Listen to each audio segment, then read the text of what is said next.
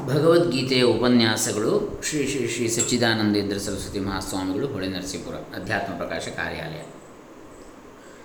ಅದರಲ್ಲಿ ಈಗಾಗಲೇ ನಾವು ಹದಿನಾರು ವಿಚಾರಗಳನ್ನು ನೋಡಿದ್ದೇವೆ. ಸ್ಥಿತಪ್ರಜ್ಞ ಅಂದರೆ ಕರ್ಮಯೋಗದಿಂದ ದೊರಕುವ ಸ್ಥಿತಪ್ರಜ್ಞೆ ಅದನ್ನು ನಾವು ನೋಡಿದ್ದೇವೆ. ಈಗ ಸ್ಥಿತಪ್ರಜ್ಞನ ಲಕ್ಷಣಗಳು, ಹದಿನೇಳನೇ ವಿಚಾರ ಇದು. ಇದು ಗೀತೆಯ ಎರಡನೇ ಅಧ್ಯಾಯದ ಐವತ್ತಾರರಿಂದ ಅರುವತ್ತ ಮೂರರವರೆಗಿನ ಶ್ಲೋಕಗಳ ಮೇಲಿನ ಹೊಳೆ ನರಸಿಪುರ ಶ್ರೀಗಳ ಉಪನ್ಯಾಸ, ಅದರ ವಾಕ್ಯರೂಪ. ಓಂ ಶ್ರೀ ಗುರುಭ್ಯೋ ನಮಃ.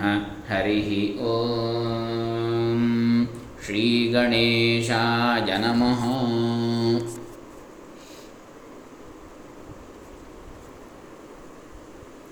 ಸ್ಥಿತಪ್ರಜ್ಞನ ಲಕ್ಷಣಗಳು. ಸ್ಥಿತಪ್ರಜ್ಞನ ಲಕ್ಷಣಗಳನ್ನು ಮುಮುಕ್ಷುಗಳಿಗಾಗಿ ಹೇಳಿರ್ತದೆ.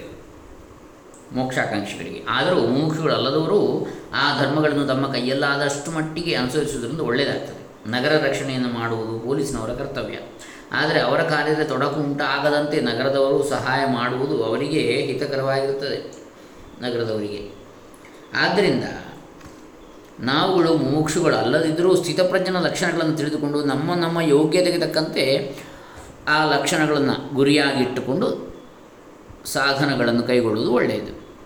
ಸ್ಥಿತಪ್ರಜ್ಞನಿಗೆ ಜ್ಞಾನವು ಪರಮಾತ್ಮನಲ್ಲಿ ಅಲುಗಾಡದೆ ನಿಂತು ಬಿಟ್ಟಿರ್ತದೆ ಆದ್ದರಿಂದ ಅವನಿಗೆ ಪರಮಾತ್ಮನನ್ನು ಅರಿಯದ್ದೆಂಬ ಅಜ್ಞಾನವು ಇರುವುದೇ ಇಲ್ಲ. ಅಜ್ಞಾನದ ಫಲ ಕಾಮ. ಆದ್ದರಿಂದ ಅವನಿಗೆ ಕಾಮಗಳು ಒಂದಿಷ್ಟು ಇರುವುದಿಲ್ಲ. ಸ್ಥಿತಪ್ರಜ್ಞರಾದ ಜ್ಞಾನಿಗಳು ತಮ್ಮ ಒಳಗಿನ ಪರಮಾತ್ಮನಲ್ಲಿ ನೆಟ್ಟ ಮನಸ್ಸುಳ್ಳವರಾಗಿರೋದ್ರಿಂದ ಅವರು ಅಂತರ್ಮುಖರು. ಮಿಕ್ಕವರು ಅಜ್ಞಾನದಿಂದ ಹೊರಗಿನ ವಿಷಯಗಳನ್ನು ಕಾಣುತ್ತಾ ಅವುಗಳಲ್ಲೇ ನೆಟ್ಟ ಮನಸ್ಸುಳ್ಳವರಾಗಿರುತ್ತಾರೆ. ಆದ್ದರಿಂದ ಬಹಿರ್ಮುಖರು. ಬಹಿರ್ಮುಖರಿಗೆ ಯಾವಾಗಲೂ ವಿಷಯಗಳಲ್ಲಿ, ಅನಾತ್ಮ ವಸ್ತುಗಳಲ್ಲಿ ಸತ್ಯತ್ವ ಬುದ್ಧಿ ಇರುತ್ತದೆ. ಅವುಗಳಲ್ಲಿ ಕಾಮವೂ ಇರುತ್ತದೆ. ಕಾಮದಿಂದ ಬೇಕಾದ್ದನ್ನು ಸಂಪಾದಿಸೋದಕ್ಕೆ ಬೇಡವಾದ್ದನ್ನು ದೂರವಾಗಿಡುವುದಕ್ಕೂ ಪ್ರಯತ್ನಿಸ್ತಾ ಇರ್ತಾರೆ. ಅವಿದ್ಯಾ, ಕಾಮ, ಕರ್ಮಗಳೇ ಅವರ ಗುರುತು. ಅವಿದ್ಯಾ, ಕಾಮ ಕರ್ಮಗಳಲ್ಲಿ ತೊಡಗುತ್ತಿರುವುದರಿಂದ ಅವರನ್ನು ಸಂಸಾರಿಗಳು ಎಂದು ಕರೀತಾರೆ. ಸ್ಥಿತಪ್ರಜ್ಞರು ಸಂಸಾರಿಗಳ ವರ್ತನೆಗೆ ತೀರ ವಿರುದ್ಧವಾಗಿರ್ತಾರೆ ಅವರಲ್ಲಿ ಅವಿದ್ಯಾ, ಕಾಮ ಕರ್ಮಗಳು ಇರುವುದೇ ಇಲ್ಲ. ಹಿಂದಿನ ಉಪನ್ಯಾಸದಲ್ಲಿ ಸ್ಥಿತಪ್ರಜ್ಞರ ಕೆಲವು ಲಕ್ಷಣಗಳನ್ನು ಹೇಳಿರ್ತದೆ ಆ ಲಕ್ಷಣಗಳಲ್ಲಿ ಕಾಮಗಳನ್ನು ಸಂಪೂರ್ಣವಾಗಿ ತ್ಯಾಗ ಮಾಡಿರುವುದೆಂಬ ಲಕ್ಷಣವು ಮೊಟ್ಟ ಮೊದಲನೆಯದು. ಅವರು ಸುಖ ದುಃಖಗಳಲ್ಲಿ ಸಮರಾಗಿದ್ದುಕೊಂಡಿರುವವರು ಬಂದ ಶುಭಾಶುಭ ಫಲಗಳಲ್ಲಿ ವಿಷಯದಲ್ಲಿ ಯಾವ ಆಸಕ್ತಿಯನ್ನು ತೋರದೇ ಇರುವವರು ಎಂಬುದು ಮತ್ತೊಂದು ಲಕ್ಷಣ. ಒಂದು ಕಾಮನೆಗಳ ತ್ಯಾಗ, ಇನ್ನೊಂದು ಸಮತ್ವ ಎಲ್ಲದರಲ್ಲಿಯೂ, ಒಂದೇ ರೀತಿ ಸುಖ ದುಃಖಗಳಲ್ಲಿ. ಅವರ ಇಂದ್ರಿಯಗಳು ಹೊರಹೊಮ್ಮದೇ ಇರುವವೆಂಬುದು ಇನ್ನೊಂದು ಲಕ್ಷಣ, ಇಷ್ಟು ಲಕ್ಷಣಗಳನ್ನು ಹಿಂದೆ ತಿಳಿಸಿದ್ದಾಗಿದೆ. ಈ ಎಲ್ಲ ಲಕ್ಷಣಗಳಲ್ಲಿಯೂ ಕಾಮರಾಹಿತ್ಯವೆಂಬುದೇ ಮುಖ್ಯ. ಬಯಕೆ ಇಲ್ಲದಿರುವಿಕೆ, ಕಾಮವಿದ್ದವನಿಗೆ ವಿಷಯಗಳ ಸುಖ ದುಃಖಗಳ ಲಕ್ಷ್ಯವು ಶುಭ ಅಶುಭಗಳಲ್ಲಿ ರಾಗದ್ವೇಷವೂ ಇರುವವು. ಕಾಮವಿದ್ದವನಿಗೆ ವಿಷಯಗಳನ್ನು ಕಂಡ ಮಾತ್ರದಿಂದ ಇಂದ್ರಿಯಗಳು ಜೋಲು ಬೀಳುವವು ಆದರೆ ಸ್ಥಿತಪ್ರಜ್ಞರಿಗೆ ಪರಮಾತ್ಮನಲ್ಲಿಯೇ ಮನಸ್ಸು ಸಹಜವಾಗಿದ್ದುಕೊಂಡಿರುವುದರಿಂದ ಕಾಮಾದಿಗಳು ಯಾವುವೂ ಇರುವುದೇ ಇಲ್ಲ. ನಮ್ಮಗಳಿಗೆ, ಅಂದರೆ ನಮಗೆ ಹೊರಗಿನ ವಿಷಯಗಳಲ್ಲಿಯೇ ಮನಸ್ಸು ಸಹಜವಾಗಿದ್ದುಕೊಂಡಿರುತ್ತೆ. ಆದ್ದರಿಂದ ವಿಷಯಗಳ ಸ್ಮರಣೆಯಿಂದ, ನಿರೀಕ್ಷಣೆಯಿಂದ ವಿಷಯಗಳು ಹತ್ತಿರಕ್ಕೆ ಬಂದಾಗ ಅಥವಾ ನಮ್ಮನ್ನು ಬಿಟ್ಟು ಅಗಲಿದಾಗ ಮನಸ್ಸಿನಲ್ಲಿ ಒದ್ದಾಟವು, ದುಃಖವು ಆಗುತ್ತಲೇ ಇರ್ತವೆ, ಇರ್ತದೆ. ಶುಕರಿಗೆ ಶುಕಮುನಿಗಳಿಗೆ ತಲೆಯ ಮೇಲೆ ಕುಂಭವನ್ನಿಟ್ಟು ಮಿಥಿಲಾ ನಗರನ್ನೆಲ್ಲ ಸುತ್ತಿಸಿದಾಗ ಅವರಿಗೆ ಕುಂಭದ ಕಡೆಗೆ ಯೋಚನೆಯೇ ಯೋಚನೆಯು ಇದ್ದದ್ರಿಂದ ನಗರದಲ್ಲೂ ನೋಟಗಳು ಯಾವುವೂ ಮನಸ್ಸಿಗೆ ಹತ್ತಲೇ ಇಲ್ಲ ಎಂದು ಭಾರತದಲ್ಲಿದೆ. ಇದರಂತೆ ಪರಮಾತ್ಮನ ಚಿಂತೆಯ ಪ್ರಾಬಲ್ಯದಿಂದ ಸ್ಥಿತಪ್ರಜ್ಞರ ಇಂದ್ರಿಯಗಳು ಒಳಸರಿದು ಸರಿದುಬಿಟ್ಟಿರುವು ಹೊರಗಿನ ಅರಿವೇ ಅವರಿಗಿರುವುದಿಲ್ಲ ಆಶ್ರಮಗಳಲ್ಲಿದ್ದ ಋಷಿಗಳನ್ನು ಯಾರಾದರೂ ನೋಡುವುದಕ್ಕೆ ಬಂದಾಗ ಧ್ಯಾನಮಗ್ನರಾಗಿದ್ದ ಆ ಎಚ್ಚೆತ್ತು ನೋಡುವಾಗ ನೀವು ಯಾವ ಯಾವಾಗ ಬಂದಿರಿ ಎಂದು ಕೇಳುತ್ತಿದ್ದರೆಂದು ಪುರಾಣಗಳಲ್ಲಿ ವರ್ಣಿಸಿರುವುದನ್ನು ನೆನಪಿಗೆ ತಂದುಕೊಳ್ಳಿ. ಪರಮಾತ್ಮನ ಚಿಂತೆಯಿಂದ ಇಂದ್ರಿಯಗಳಿಗೆ ವಿಷಯಗಳು ಎಷ್ಟು ಅಪರಿಚಿತವಾಗುವು ಎಂಬುದು ಆಗ ಮನದಟ್ಟಾಗುತ್ತದೆ ವಿಷಯ ವಿನಿವರ್ತಂತೆ ಎಂಬ ಶ್ಲೋಕದಲ್ಲಿ ನಿರಾಹಾರಸ್ಯ ದೇಹಿನಃ ಅಂತೇಳಿ. ಸ್ಥಿತಪ್ರಜ್ಞರ ಇಂದ್ರಿಯಗಳು ಉಪಸಂಹೃತವಾಗಿರುವುದಲ್ಲದೆ ಅವರಿಗೆ ಮನಸ್ಸು ಪರಮಾತ್ಮನಲ್ಲಿಯೇ ನಿಂತು ಬಿಟ್ಟಿರುವುದರಿಂದ ಅವರಿಗೆ ವಿಷಯದ ವಾಸನೆಯು ಹೋಗಿಬಿಟ್ಟಿರುವುದೆಂಬುದನ್ನು ಸ್ಪಷ್ಟಪಡಿಸಿರುತ್ತದೆ. ಈ ಶ್ಲೋಕದಲ್ಲಿರುವ ಆಹಾರ ಎಂಬ ಮಾತಿಗೆ ನಿರಾಹಾರಸ್ಯ ದೇಹಿನ. ತಿನ್ನುವ ಪದಾರ್ಥ ಎಂದಿಷ್ಟೇ ಅರ್ಥವಲ್ಲ, ಇಂದ್ರಿಯಗಳಿಗೆ ಯಾವ್ಯಾವುದು ವಿಷಯವೋ, ಯಾವ್ಯಾವ ವಿಷಯವನ್ನು ಅವು ಆಹರಣ ಮಾಡಿ ತಂದು ಜೀವನಿಗೆ ಒಪ್ಪಿಸುವವೋ ಅದೆಲ್ಲವೂ ಆಹಾರವೇ. ಆಹ್ರಿಯತೆ ಅಂಥೇಳಿ ಇಂದ್ರಿಯಗಳಿಗೆ ತಮ್ಮ ತಮ್ಮ ಆಹಾರ ದೊರೆತರೆ ಕೌಶಲವು ಹೆಚ್ಚುತ್ತದೆ, ಅವು ಎಷ್ಟೆಷ್ಟು ವಿಷಯ ಸೇವನೆ ನಿರತವಾಗುವ ಅಷ್ಟು ಸೂಕ್ಷ್ಮವಾಗುತ್ತವೆ ಎಂದು ಯೋಗಶಾಸ್ತ್ರದಲ್ಲಿ ಹೇಳಿರುತ್ತದೆ. ಆದ್ದರಿಂದ ಅವಕ್ಕೆ ಕೆಲವು ದಿನಗಳವರೆಗೆ ಆಹಾರವನ್ನು ಹಾಕದಿದ್ದರೆ ಅವು ಹಿಂತಿರುಗುವು, ಸೊರಗುವು, ಅವುಗಳ ಕೌಶಲ ಕಡಿಮೆ ಆಗ್ತದೆ, ಅವು ಮೊಂಡಾಗುವು. ಆದರೆ ವಿಷಯದ ರಾಗವು ಮಾತ್ರ ಮನಸ್ಸಿನಲ್ಲಿ ಇದ್ದುಕೊಂಡೇ ಇರುವುದು. ಶ್ರೀರಾಮಕೃಷ್ಣ ಪರಮಹಂಸರು ಹೇಳಿರುವ ಒಂದು ದೃಷ್ಟಾಂತವನ್ನು ಇಲ್ಲಿ ನೆನಪಿ ತಂದುಕೊಡಬಹುದು ಕೆಲವು ಜನ ಸನ್ಯಾಸಿಗಳು ಒಂದು ಕಡೆಯಲ್ಲಿ ಕುಳಿತು ತತ್ವ ವಿಚಾರವನ್ನು ಮಾಡ್ತಾ ಇದ್ರು. ಆಗ ಆ ಕಡೆಯಲ್ಲಿ ಒಬ್ಬ ಹೆಣ್ಣುಗಳು ಹೋಗ್ತಾ ಇದ್ಲು. ಸನ್ಯಾಸಿಗಳಿಂದ ಒಬ್ಬನ ಕತ್ತೆತ್ತಿ ಆಕೆಯ ಕಡೆಗೆ ಒಮ್ಮೆ ನೋಡಿದ. ಮಿಕ್ಕ ಸನ್ಯಾಸಿಗಳಿಗೆ ಆಶ್ಚರ್ಯವಾಯಿತು. ಕುತೂಹಲದಿಂದ ವಿಚಾರಿಸುವಲ್ಲಿ ಆ ಸನ್ಯಾಸಿಯು ಗೃಹಸ್ಥಾಶ್ರಮದಿಂದ ಸನ್ಯಾಸವನ್ನು ಸ್ವೀಕರಿಸಿದವನೆಂದು ತಿಳಿಯಬಂತು. ಅವನು ವಿಷಯ ಲೋಲೂಪನಲ್ಲವಾದರೂ ಹಿಂದೆ ಅವನಿಗೆ ಆಗಿದ್ದ ಸ್ತ್ರೀ ಸಂಪರ್ಕದ ವಾಸನೆ ಇನ್ನೂ ಗುಪ್ತವಾಗಿ ಉಳಿದುಕೊಂಡು ಬಿಟ್ಟಿತ್ತು. ಇಂಥ ವಿಷಯ ರಸವು ಇಂದ್ರಿಯಗಳನ್ನು ಹಿಮ್ಮೆಟ್ಟಿಸಿಕೊಂಡ ಮಾತ್ರದಿಂದ ಹೋಗುವುದಿಲ್ಲ, ಪರಮಾತ್ಮನನ್ನು ಕಂಡ ಬಳಿಕ ಅದು ಹೋಗಿಬಿಡುತ್ತದೆ. ಅದೇಕೆ ಎಂದರೆ ಪರಮಾತ್ಮನೇ ಎಲ್ಲದರ ರಸವು. ಮನುಷ್ಯನಿಗೆ ಆನಂದವಾಗುವುದು ಪರಮಾತ್ಮ ರಸದಿಂದಲೇ ಎಂದು ಶ್ರುತಿಯು ಸಾರ್ತಾ ಇದೆ. ಅಂತಹ ಪರಮಾತ್ಮನೆಂಬ ರಸವನ್ನು ಕಂಡುಕೊಂಡರೆ ಸುಮ್ಮನೆ ಅದರ ಶ್ರವಣ ಮಾಡಿದರಲ್ಲ ಸಾಕ್ಷಾತ್ಕಾರ ಮಾಡಿಕೊಂಡರೆ ಆಗ ವಿಷಯಗಳು ನೀರಸವಾಗಿ ತೋರುತ್ತವೆ. ಸ್ಥಿತಪ್ರಜ್ಞರಿಗೆ ಇಂಥ ರಸರೂಪನಾದ ಪರಮಾತ್ಮನ ದರ್ಶನವಾಗಿರುತ್ತದೆ. ರಸೋ ವೈಸಹ ಅಂಥೇಳಿ ತೈತಿರೋಪನಿಷತ್ತು ಹೇಳ್ತದೆ ಈಗ ಇದುವರೆಗೆ ಹೇಳಿರುವ ವಿಷಯವನ್ನೇ ಭಗವಂತನು ಉಪಸಂಹಾರ ಮಾಡ್ತಾನೆ. ಭಗವಂತನಿಗೆ ಅರ್ಜುನನು ಉದ್ಧಾರವಾಗಬೇಕು, ಅವನು ಇಂದ್ರಿಯಗಳ ಕಾಟಕ್ಕೆ ಸಿಕ್ಕಿಕೊಳ್ಳಬಾರದು ಎಂಬ ಅಭಿಪ್ರಾಯವಿರುವುದರಿಂದ ಅದೇ ವಿಷಯವನ್ನೇ ಮತ್ತೆ ಮತ್ತೆ ಹೇಳ್ತಾ ಇದ್ದಾನೆ.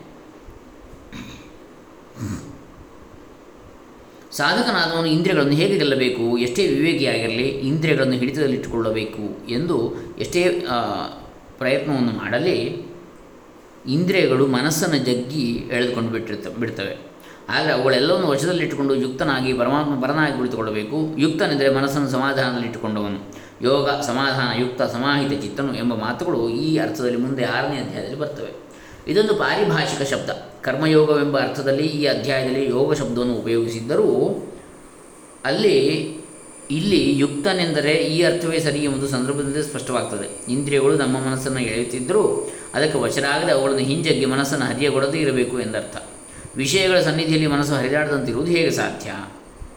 ಎಂದರೆ ಅದಕ್ಕೆ ಮತ್ ಪರಹ ಎಂಬ ವಿಶೇಷಣ ಉತ್ತರ. ಇಂದ್ರಿಯಗಳನ್ನು ಗೆಲ್ಲುವುದಕ್ಕೆ ನಾವು ನಾವೇ ಪ್ರಯತ್ನಿಸಿದರೆ ಸಾಧ್ಯವಿಲ್ಲ, ಅದಕ್ಕೆ ಪರಮಾತ್ಮನ ಬಲವು ಬೇಕು. ಒಬ್ಬ ಭಕ್ತನು ಹೀಗಿಂದ ಹಾಡಿರ್ತಾನೆ ಸದ್ದು ಮಾಡದಿರಿ ಸರ್ವೇಂದ್ರಿಯಂಗಳಿರ ಮುದ್ದು ರಾಮನ ಪೂಜಿಪೇ ಪರಮಾತ್ಮನ ಕಡೆಗೆ ನಮ್ಮ ಮನಸ್ಸು ಹೋಗುವುದಕ್ಕೆ ಮೊದಲಾದರೆ ಸಾಕು. ಇಂದ್ರಿಯಗಳ ಹಾವಳಿ ಕಡಿಮೆ ಆಗಿಬಿಡುತ್ತದೆ ಕಡಿಮೆ. ಅವುಗಳ ಮೇಲೆ ನಮ್ಮ ಅಧಿಕಾರ ನಡೆಯುವುದಕ್ಕೆ ಮೊದಲಾಗ್ತದೆ, ನಮ್ಮ ಅಧಿಕಾರ ನಡೆಯುತ್ತದೆ. ಈಗ ಹಾಗಿಲ್ಲ, ನಾವು ಭೌತಿ ವಿಕ್ಷಾದೇಹಿ ಎಂದು ಐದು ಇಂದ್ರಿಯಗಳನ್ನು ಅಂಗಲಾಚಿ ಬೇಡಿಕೊಳ್ಳುತ್ತಾ ಇದ್ದೇವೆ. ಇಂದ್ರಿಯಗಳ ಮೇಲೆ ನಮ್ಮ ಪ್ರಭುತ್ವ ಸಾಗುವುದಕ್ಕೆ ನಾವು ಭಗವತ್ಪರರಾಗುವುದೇ ಉಪಾಯ. ಪರಮಾತ್ಮನಲ್ಲಿ ಮನಸ್ಸು ನಿಲ್ಲುವುದಕ್ಕೆ ಏನು ಮಾಡಬೇಕು? ಪರಮಾತ್ಮನ ಕಡೆಗೆ ತಿರುಗಬೇಕು.